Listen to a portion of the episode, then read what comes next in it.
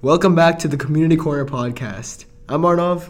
And I'm Nikhil, and today we're delving into a topic that's very close to our hearts, the incredible tech innovations taking place in developing countries. Mm-hmm. So we often hear about tech advancements in the developed world, but I think it's equally important to highlight the remarkable progress happening in developing nations. For sure. So let's start by discussing how technology is actually bridging the digital divide in developing countries. So how exactly are initiatives like the one laptop per child policy making education more accessible? Okay, so I think first of all, it's really important to know what exactly the digital divide is. So digital divide is a significant barrier to progress, and initiatives like the one laptop per child are doing an exceptional job at leveling the playing field.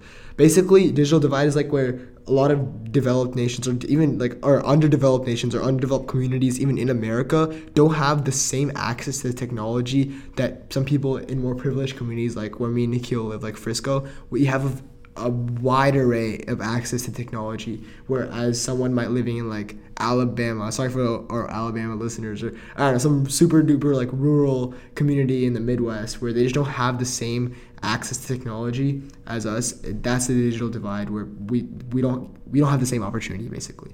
Mm-hmm. And so providing low-cost laptops to children in under-reserved regions isn't about just giving them access to the information. It's about nurturing the creativity for them and developing kind of those soft skills like problem-solving ability. And so it really helps to kind of empower future generations. Mm-hmm. And with initiatives like the one laptop per child, this creativity, problem-solving skills are being facilitated for every kid, giving them an equal opportunity for learning and just everything overall. Mm-hmm. So I think there's like a handful of industries that have kind of started to kind of bridge the divide here. And so one of the biggest ones I know of is like the mobile banking and the financial inclusion kind of industry. Mm-hmm. And so it's kind of been a game changer in many developing countries, with innovating technology. So do you want to speak a little bit more about kind of the impact there? Yeah, so obviously a long time ago, mobile banking and even like a lot of financial inclusion in underdeveloped countries was unthinkable, right? But as the years come and as the years go, technology is being more and more integrated within these underdeveloped countries, and I think it's just really cool on how specifically like financial inclusion and mobile banking is being a part of these communities. For example, first of all, financial inclusion is very vital for economic growth, and mobile banking, like for example, M-Pesa in Kenya has revolutionized access to financial services, and I think it's just empowering people who were previously unbanked or underbanked, allowing them to save, transfer money, and access credit through their mobile phones. The banking industry in these underdeveloped countries is not just for convenience. It's a means of uplifting entire communities through financial inclusion. So I think that's just super important to know. Mm-hmm, for sure. And I know another big industry that's kind of making great strides in this area is the telemedicine and healthcare industry.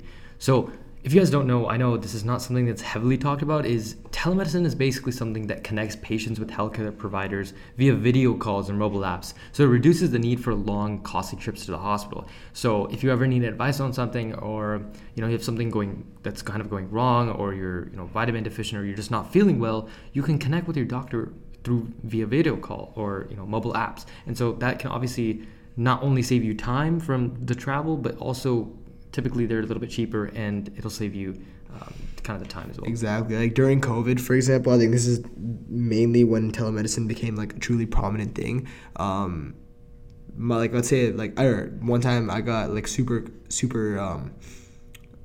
sick, right? And we need to diagnose if it was COVID or not. And my doctor obviously wasn't really holding in-person visits at the time. So we called her from her office where she was staying at the time. And she diagnosed me and realized it wasn't COVID. But that initial but having the opportunity to even call her and talk to her and diagnose what my problem is was so important. And it's being accessed throughout in underdeveloped nations and communities. And I think it's just really cool on how far it's grown. And it's truly a game changer, right? Yeah, and I know specifically in like developing countries like India, for example, organizations like eSwatini are making healthcare more accessible. So even in like literally the most remote villages that you can think of, it's not just about the healthcare, it's about saving lives and providing it to those who need most. And so basically in these remote villages, they're kind of making more pushes for things like telemedicine, etc. Yeah, there's this nonprofit that I'm part of called VT Seva, where we provide access to cancer screening camps for in underdeveloped communities, like in rural tribal villages, for women, for early cancer detection and screening. And I think through telemedicine, it's really cool how, first of all, we have access to or knowledge that this is even a problem, and that we're getting this out to those people who need it. So that early detection is so important, and through telemedicine we can screen and detect early detection for cancer, just stopping the cancer detection process so much quicker and easier. Yeah, another thing that's really important is the sustainability stuff. You know how it's really important to kind of address the energy solutions and the energy challenges that we're currently facing. In fact, it's one of the UN's 17 goals is to address some of those energy problems in this 21st century. And so some of the kind of examples that I read previously was there's something called the MKOPA in East Africa, and it's basically it's something that's worked by companies that's helping people clean and basically afford more affordable types of energy. And it's about improving the quality of life for communities previously reliant on kerosene lamps and diesel generators.